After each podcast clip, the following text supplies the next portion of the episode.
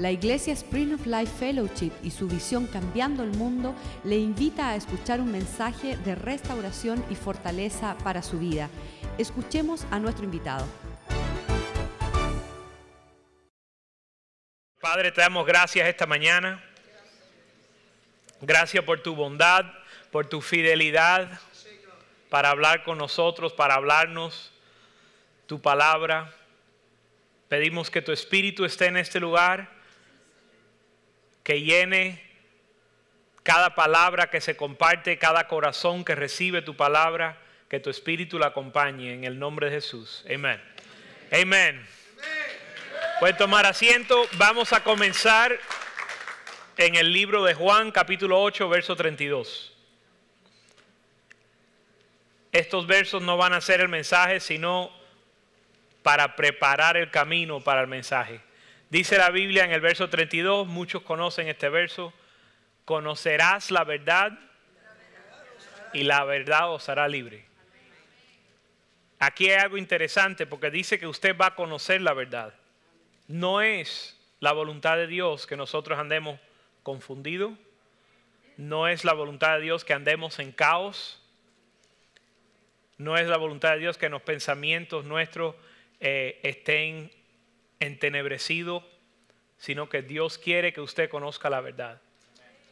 Dice que cuando no, aquí se puede entender que cuando no conoces la verdad, cuando estás engañado, tú eres un, no eres libre.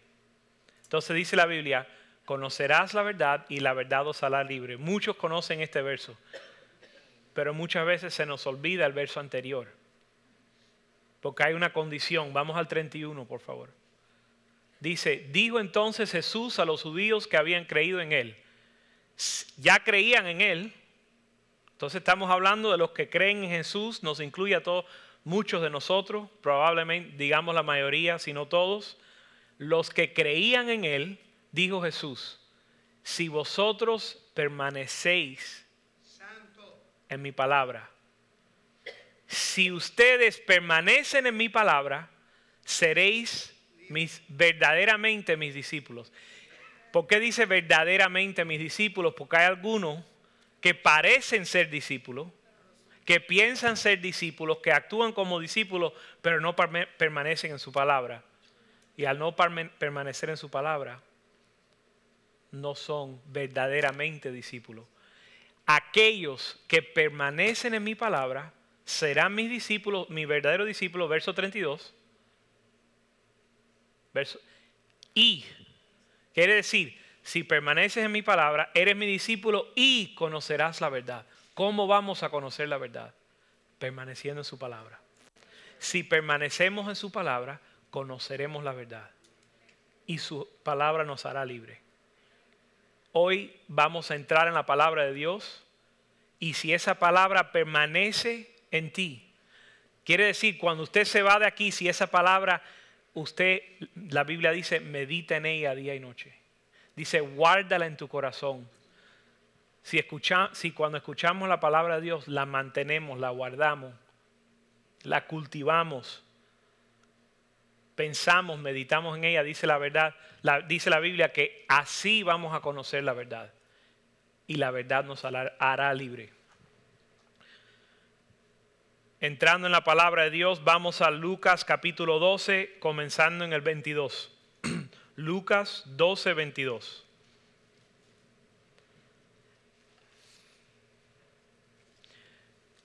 Dijo luego a sus discípulos, por tanto os digo, no os afanéis por vuestra vida. No os afanéis por vuestra vida. Conocerás la verdad y la verdad os hará libre. No te afanes.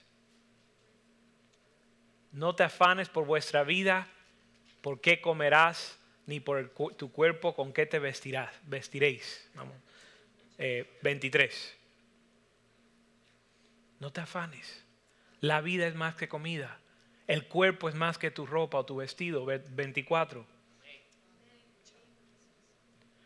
Considera los cuervos.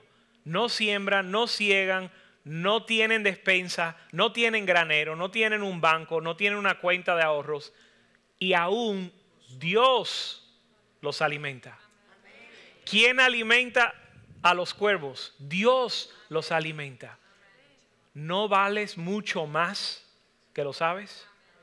Si Dios alimenta a los aves, ¿no vales tú mucho más que ellos para Dios? Entonces, no te, no te afanes por lo que vas a comer, porque dice la Biblia que Dios es el que te va a dar la provisión. Conocerás la verdad y la verdad os hará libre. Verso 25. ¿Y quién de vosotros podrá con afanarse añadir una un, a su estatura un codo? La mayoría de las veces nos preocupamos por cosas que no podemos cambiar. Yo por preocuparme no voy a medir seis pies con cuatro pulgadas. La mayoría de las veces nos preocupamos por cosas que no podemos cambiar. Si conoces la verdad, la verdad te hace libre. Dios no quiere que nosotros nos, nos afanemos. Verso 26. Pues si no podéis, ni, ni aún en esto, en, lo que es menos, ¿por qué te afanas por lo demás? Si por algo pequeño, si tú no puedes cambiar las cosas pequeñas de las cuales uno se preocupa, ¿para qué te afanas por las cosas más grandes? 27.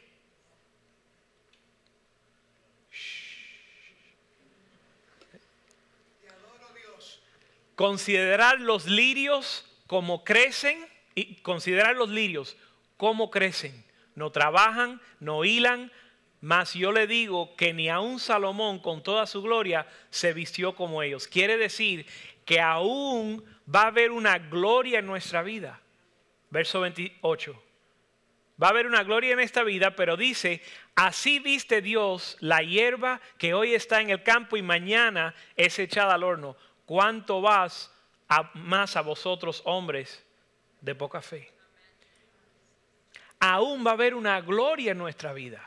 Dice que la gloria de Salomón no se iguala a los, a los lirios del campo y que Dios nos va a vestir a nosotros con mucha más gloria. Pero no somos nosotros, no es nuestra astucia, no es nuestro trabajo, no es nuestra inteligencia, nuestros planes, sino que Dios es el que nos va a proveer, Dios es el que nos va a vestir. Pero nosotros tenemos que tener fe. 29. Vosotros pues no te afanes o no te preocupes por, lo que vas a comer, ni por lo que vas a beber, ni estés ni ansioso ni inquieto. Sabes que hay gente que están, dijimos que la verdad te hace libre. Sabes que hay gente que son esclavos a la preocupación. Sabes que hay gente que son esclavos al afán. Están, la palabra dice que el afán y la preocupación ahogan la palabra. Por eso es que Dios no quiere que se preocupe. Por eso es que Dios dice, no te afanes, no te preocupes por esas cosas que tú necesitas, porque yo voy a proveer de ellas. Él dice, no te preocupes de eso, porque eso ahoga la palabra. Causa que la palabra de Dios que llega a tu vida no dé fruto. A causa de la preocupación. Verso, um, so, dice, um, no estéis ansioso ni inquieto. Verso 30. Porque todas estas cosas buscan la gente del mundo. Significa, los que se preocupan por lo que van a comer, por lo que van a vestir, por lo que van a beber, son la gente que no conocen a Dios. Si no conoces a Dios, entonces tú te las tienes que resolver por ti mismo. Pero si tú conoces a Dios, esos, son para aquellos que no lo conocen. Pero si tú conoces a Dios, tu Padre sabes que tienes necesidad de ella. Tu papá lo sabe. Y Él se va a ocupar de eso. Verso 31. Entonces, si no me tengo que preocupar ni estar afanado, entonces, ¿qué voy a hacer? Me paso el día entero preocupado. Me paso el día entero afanado. Si no me preocupo, si no me afano, entonces ¿a qué me dedico? buscar el reino de Dios. En inglés dice buscar primero el reino de Dios y todas estas cosas serán añadidas. Conocerás la verdad y la verdad os hará libre. Amén. Entonces, quiero resumir. Hemos escuchado 10 versos. ¿Cuáles son algunas verdades que podemos um, entender de estos versos? Número uno, Dios no quiere que usted se afane. Lo voy a decir de otra manera para los espirituales. No es la voluntad de Dios que te afanes. Si estás afanado, en inglés dije, stop, stop it. Deja de hacer eso. Deja de afanarte. La Biblia dice, tomando todo pensamiento cautivo a la obediencia de, a Cristo. Quiere decir que estos pensamientos de preocupación, nosotros tenemos como hábito, hemos sido entrenados a tener una perspectiva que se preocupa. Una perspectiva y una... Cada vez que pasa algo, nuestra reacción, a veces ni lo pensamos, nuestra reacción es negativa. ¿Conocen a alguien que por bien que le vaya las cosas siempre ve todo malo? Lo llevas a vacaciones y se están quejando que se están demorando mucho, mucho con las maletas. Le llevas a un restaurante y se queja que el servicio es malo, la comida no sirve en vez de disfrutar el restaurante.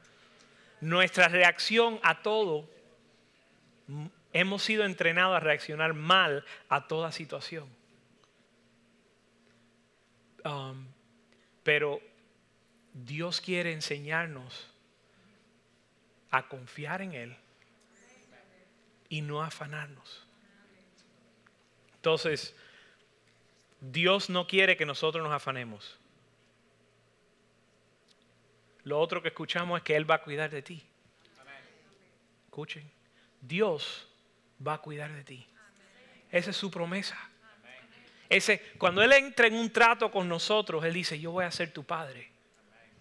Yo conozco tus necesidades. Y yo voy a proveer para ti.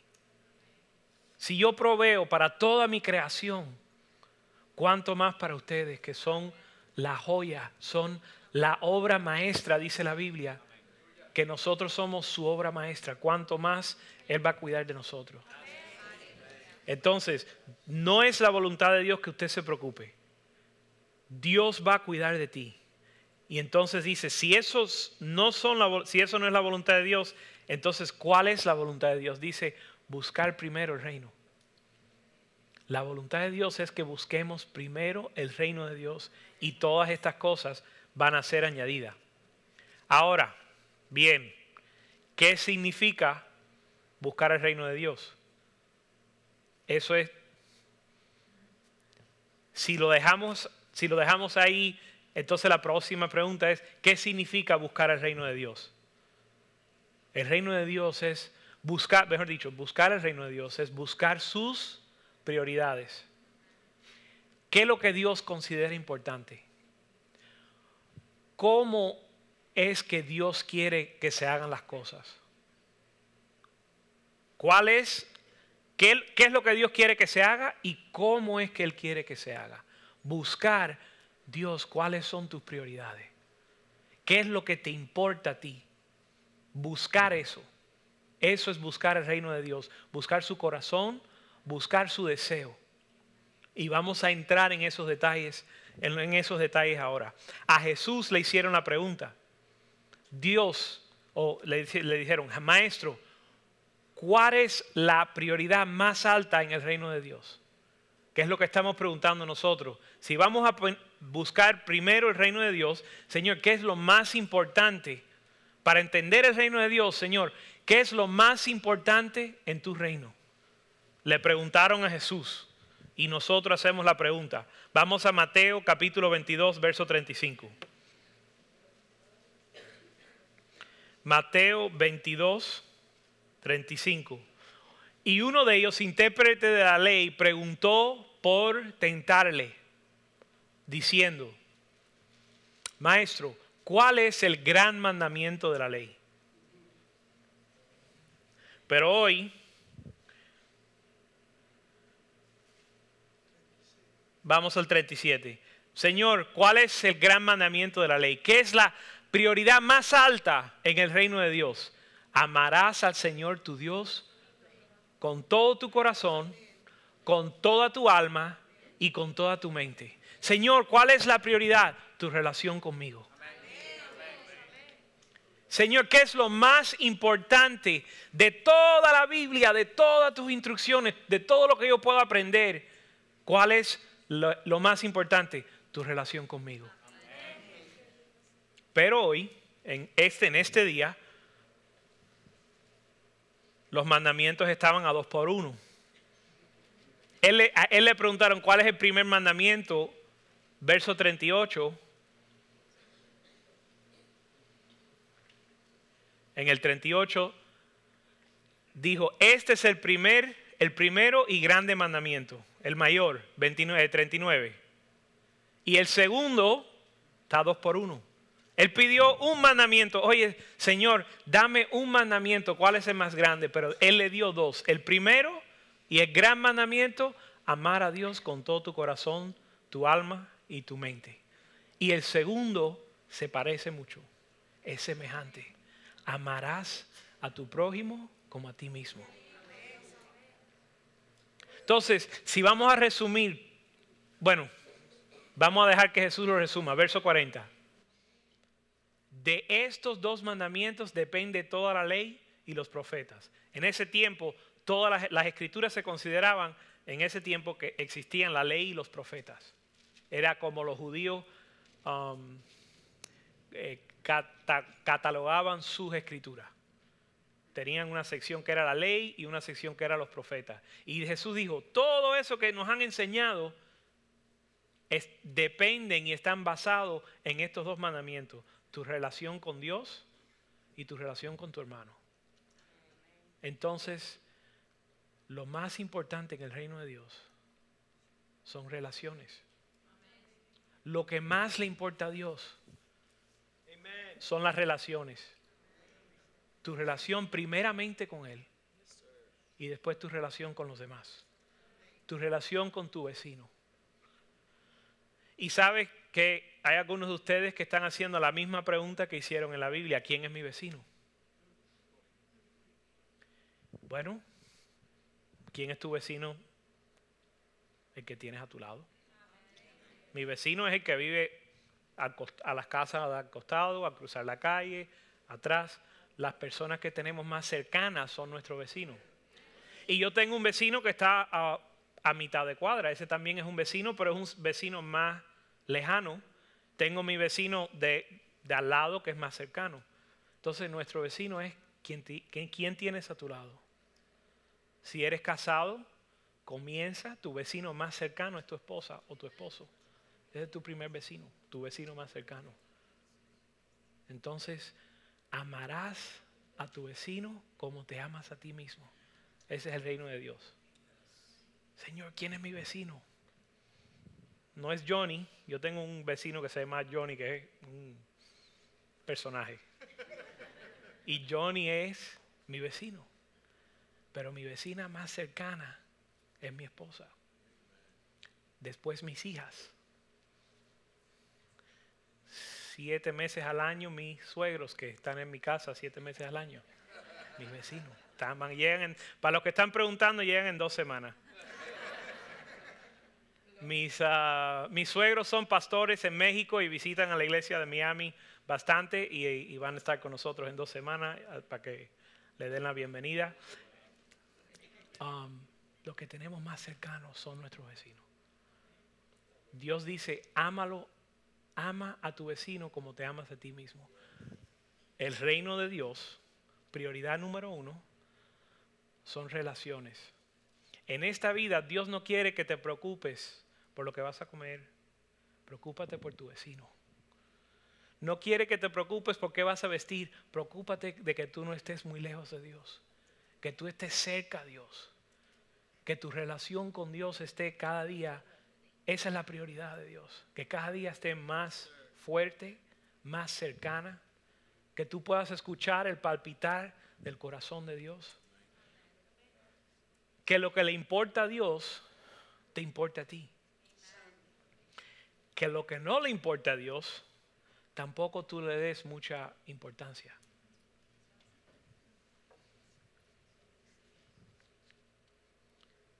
Juan 15, 13.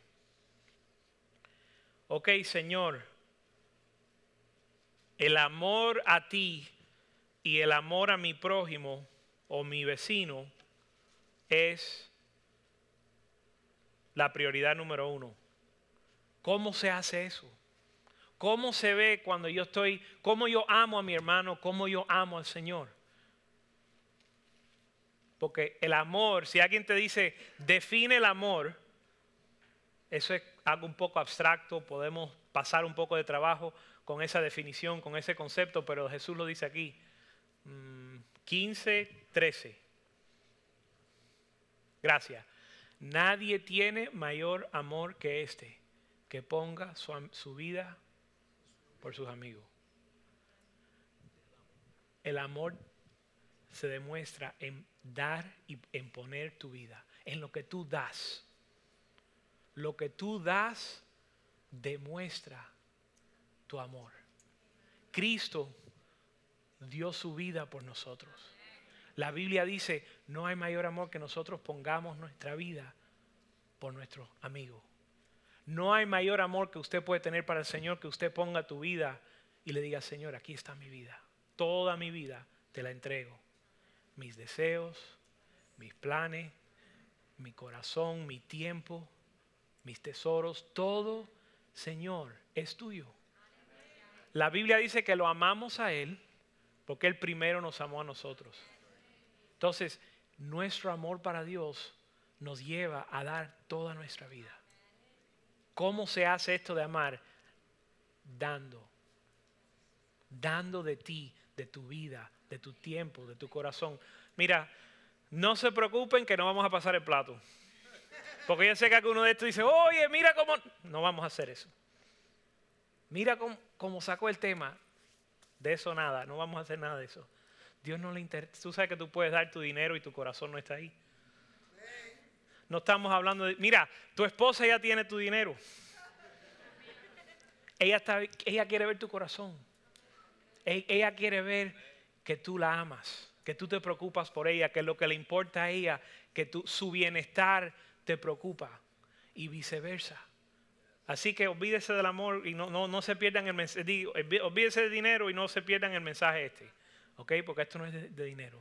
Estamos hablando de entregar tu vida para tu esposa, para tus hijos, para tu vecino, para el cuerpo de Cristo.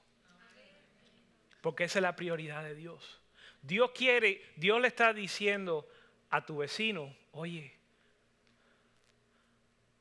Juan, muere por Jorge. Da tu vida para el bienestar de que tienes a tu lado. Dios está preocupado por ti y por lo tanto le está diciendo a tu vecino, tú tienes que cuidar de tu hermano. Y también ama a tu vecino y te está diciendo a ti, cuídalo a él. Derrama tu vida por él, busca su bienestar. Aunque te cueste, aunque te cueste todo, ese es el amor. Ese es el amor. Entonces, ¿cómo se ama a Dios? Entregando tu vida. ¿Cómo se ama tu hermano?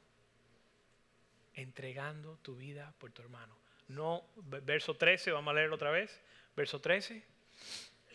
Nadie tiene mayor amor que este, sea, sea para con Dios, sea para con tu hermano, sea de Dios para con nosotros, no hay mayor amor que entregar tu vida. A eso nos, ha llamado el Señor um, como prioridad. Vamos a ver esto en más detalle, comenzando en el, el mismo capítulo, comenzando en el verso 1. Dice Jesús, yo, Jesús, yo soy la vid verdadera y mi padre labrador. Entonces, hay una vid, aquí van a ver tres personas. La vid, Jesús, el labrador, que es el padre. Verso 2. Todo pámpano, y va a haber un pámpano. Todo pámpano que en mí no lleva fruto, lo quitará y todo aquel que llevó fruto lo limpiará para que lleve más fruto. Verso 3. y vosotros estéis limpios por la palabra que os he hablado. Verso 4.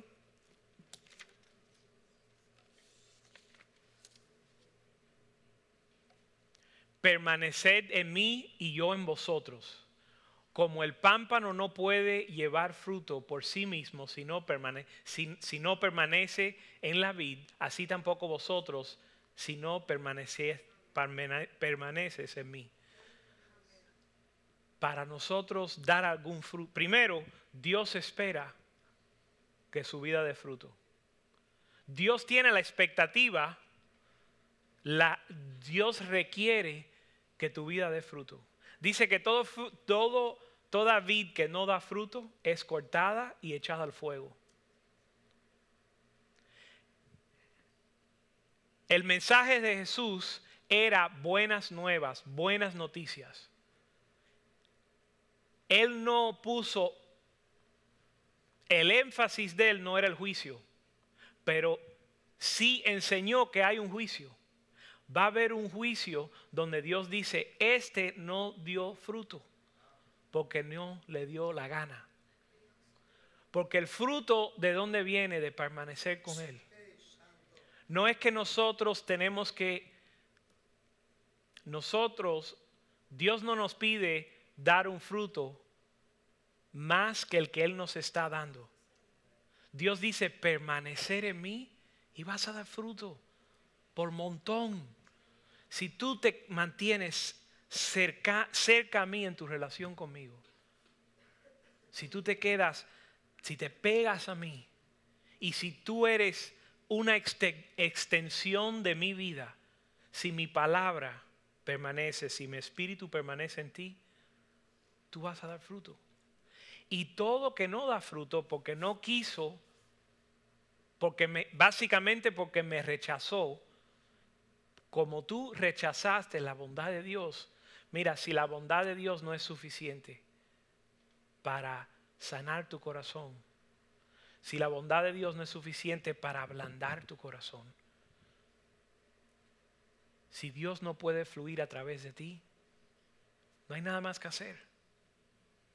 La, voluntad, la, la bondad de Dios es completa, es abundante, es perfecta no tiene límites para cambiar. No va a doblegar tu voluntad. Él no se va a imponer. Él nos invita a participar con Él, pero si lo rechazamos ya no hay más nada que hacer. So Dios espera que su vida dé un fruto. Verso 5. Yo soy la vid, vosotros los pámpanos, el que permanece en mí, en relación conmigo, y yo en él, este lleva mucho fruto. Separados de mí, nada podéis hacer. Verso 6.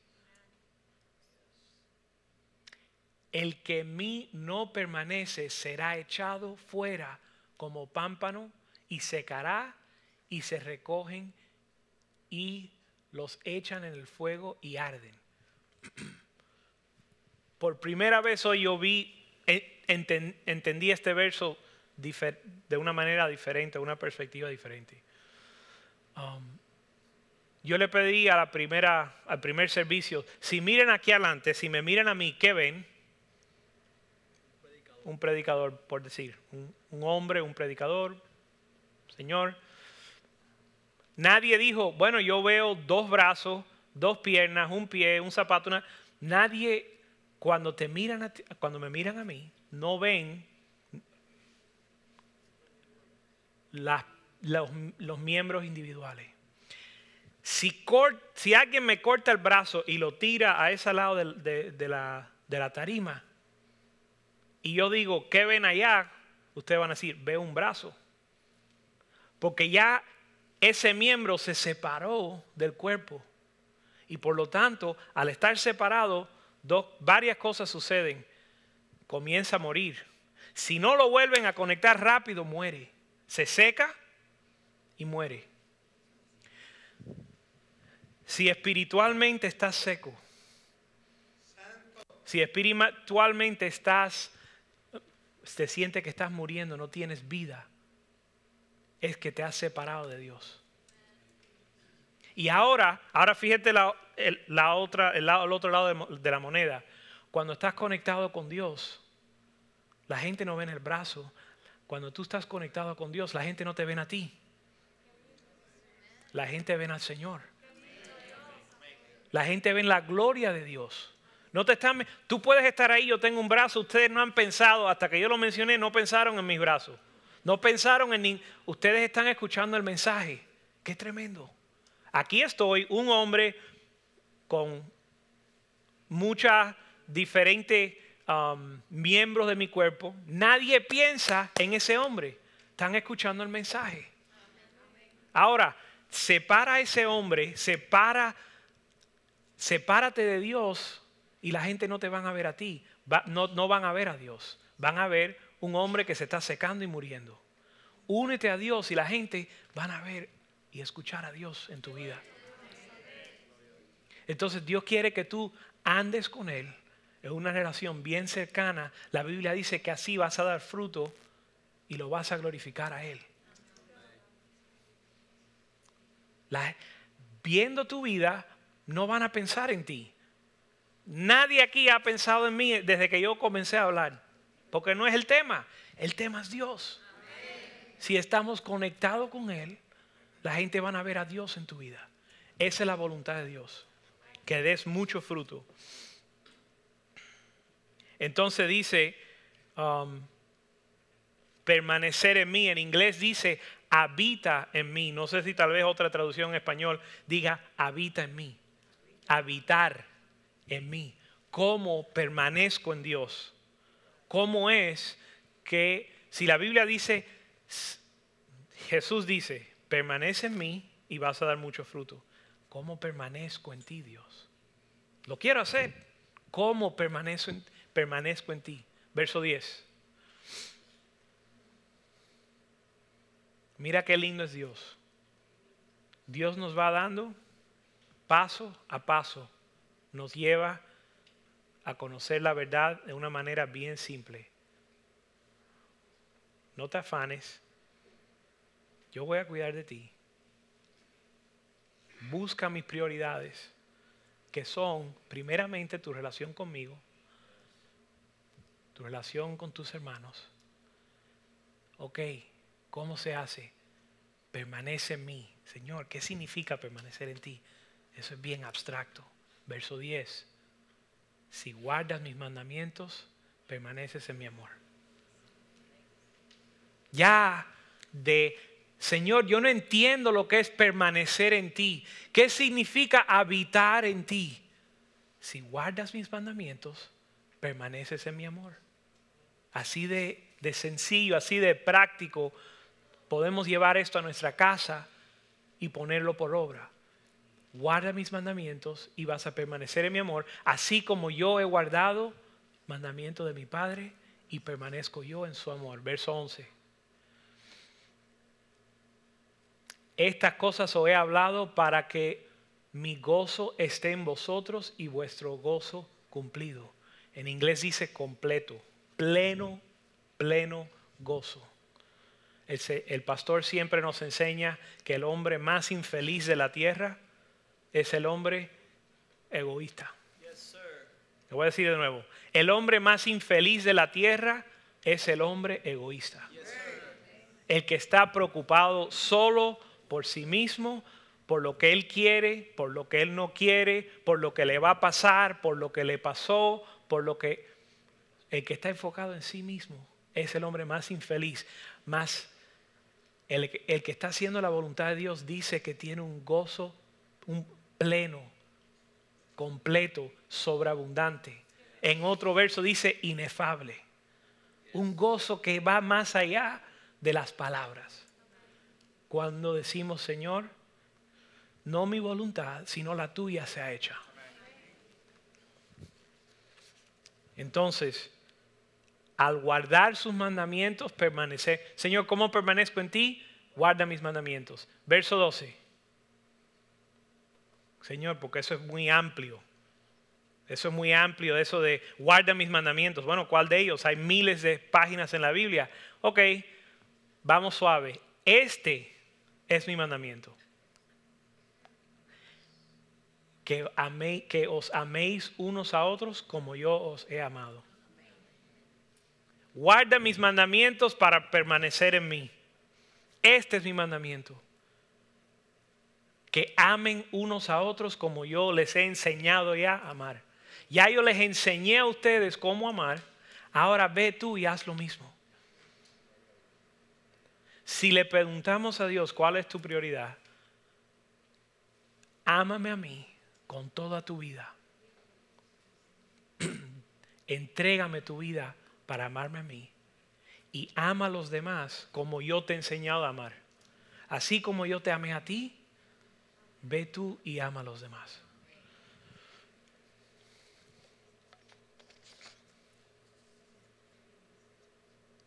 Señor, ¿cómo se ve este amor? ¿Cómo se... Ok, ya, ya estoy, ya esto está más práctico, pero ¿cómo se ve? Pónmelo, ya me diste una idea, ahora pónmelo en color. Verso 13. En vivo y en color. Nadie tiene mayor amor que este. Que uno ponga su vida por sus amigos. Así se ve. Es, de esto se trata, y este verso ya lo vimos. Ah, es, de esto se trata el, el, amor para nuestro prójimo. Um, Nadie tiene mayor amor que este que ponga su vida por sus amigos. Verso 14. Vosotros sois mis amigos si hacéis lo que os mando. 15.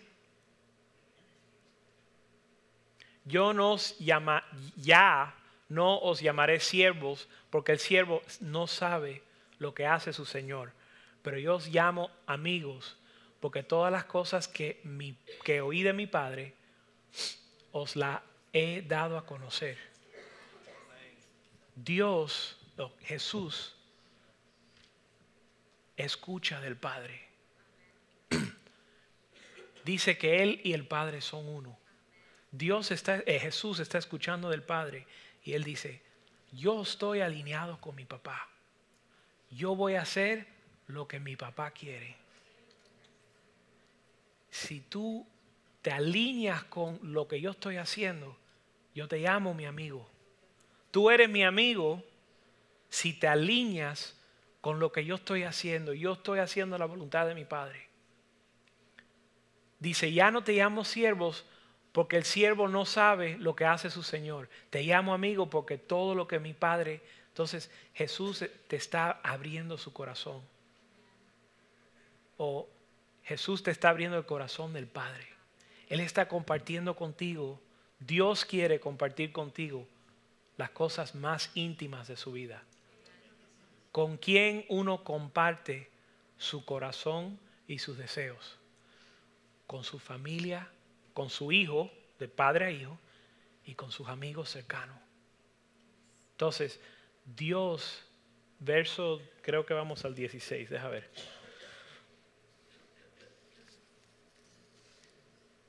Vamos al 16. Dice, ustedes no me eligieron a mí, yo os elegí a vosotros. Y os he puesto para que vayas y llevéis fruto. En inglés lo dice un poco diferente. Dice, yo te escogí y te apunté. Cuando jugamos deporte, um, yo no sé aquí en Estados Unidos, no sé cómo lo hacen en otros países, cuando jugamos deporte, hay dos capitanes de equipo y los capitanes empiezan a escoger los jugadores. Yo escojo uno, tú escoges el otro. Entonces vamos escogiendo. Yo quiero a él, a él, dame a Juan, a José, a Pepe, a, Miguel y se forma el equipo. Primero se escogen con quién voy a jugar. Después se asigna una tarea. Tú vas a ser el lanzador. Tú vas a ser el catcher. Tú vas a jugar short, eh, eh, short, a decir short field. Tú, tú vas a jugar shortstop. Y se van asignando la posición. Entonces, primero te escogen para el equipo y después te asigna una posición. Dios dice, tú no me escogiste a mí, yo te escogí a ti. Dios te ha escogido. Mira, yo no estoy hablando con el pastor, el pastor sabe que él es escogido, yo estoy hablando con ustedes. Dios te ha escogido. No solo que te escogió, sino que también te dio una posición o, te dio, te asignó un puesto. ¿Para qué? Para que lleves fruto, que tu fruto permanezca. Ah, y que tu fruto permanezca. Que tú glorifiques al nombre de Dios. Entonces, Dios te ha escogido para glorificarlo a Él. Y para que des fruto amando, vamos a decirlo de esta manera, 17. Mm, Creo que es el 17. Después que dice, te escogí para que des fruto, para que de, y te apunté para que des fruto, dice, esto, ya que te escogí, ya que te di una tarea, esta es la meta. Así, en esto estamos. Esto os mando, que os améis unos a otros. Dios te escogió, Dios te asignó para dar fruto y ese fruto se ve, se manifiesta al tú amar a tu prójimo, a tu hermano.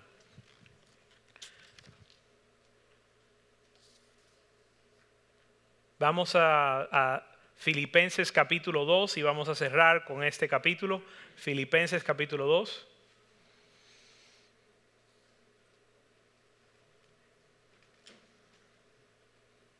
Para ver cómo es un poco más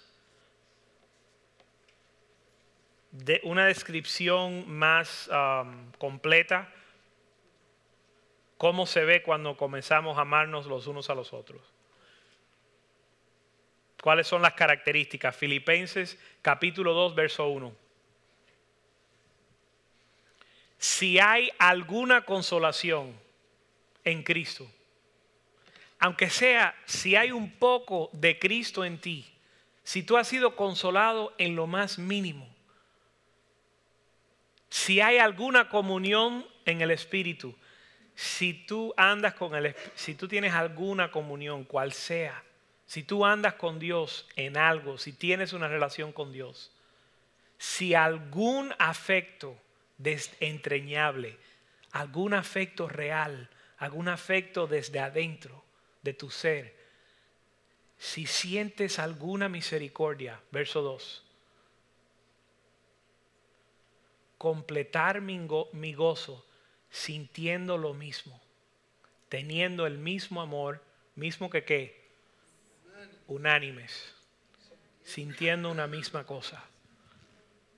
Si hay alguna consolación, si hay alguna comunión con el Espíritu, si tú tienes una relación con Dios, completa mi gozo estando unánimes, sintiendo una misma cosa, teniendo el mismo sentido, el mismo amor. Verso 3.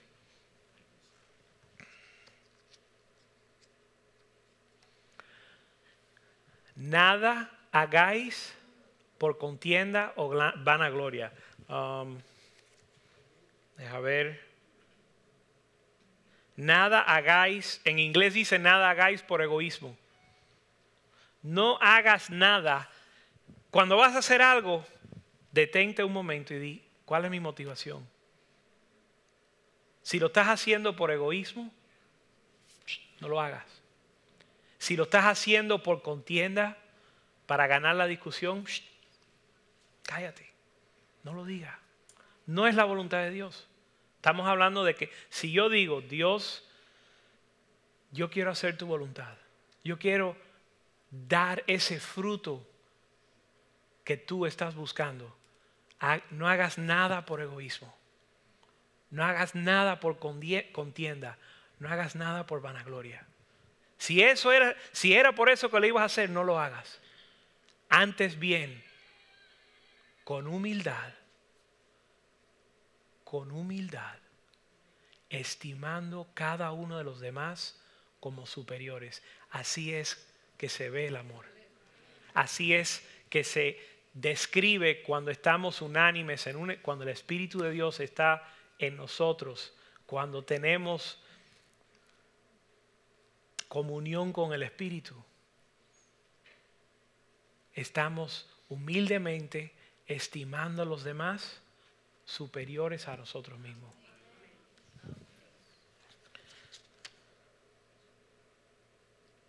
Verso 4. No mirando cada uno por, por sus propios intereses. En inglés dice, no buscando tus propios intereses. No mirando cada uno por lo suyo propio, sino eh, cada cual también los intereses de los demás. Verso 5. Haya pues en vosotros este sentir que hubo también en Cristo. Cristo fue nuestro ejemplo. Verso 6. El cual siendo en forma de Dios, teniendo el derecho, teniendo el poder, teniendo la autoridad, teniendo toda la capacidad, no, es, no se agarró, no se aferró de sus derechos.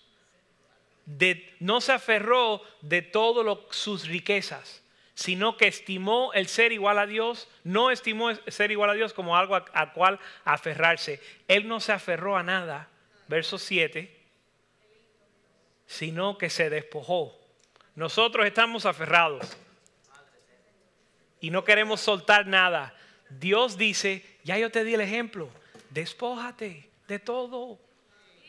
Despójate así. Eh, sino que se desposó, despojó a sí mismo, quiere decir todo lo que él es, de eso se deshizo, tomando forma de siervo. Si queremos agradar a Dios, si queremos mostrar que amamos a Dios, su prioridad es que nosotros nos volvamos siervos. Uy, eso es feo. Eso es lo que hizo Cristo. Por ti. Dios ya lo hizo por ti. Y nada nos está llamando a hacer lo mismo por nuestro prójimo. Se despojó, a sí mismo tomando forma de siervo, hecho semejante a los hombres. Verso 8. Estando en una condición como hombre, igual que nosotros, se humilló más todavía, haciéndose obediente, siervo, humillándose, obediente hasta la muerte. Y una muerte en cruz. Verso 9. Por lo cual Dios también lo exaltó. Nosotros nos humillamos y Dios qué hace? Cristo hizo, pasó por la humillación mayor. Y por eso les, le, han dado el nombre que es sobre todo nombre. Entonces nosotros nos humillamos Señor, ¿qué tú quieres? no mi voluntad, sino la tuya sea hecha. Señor, me despojo de todo lo que soy, todo lo que tengo, todo lo que pudiera ser. Dios se encarga entonces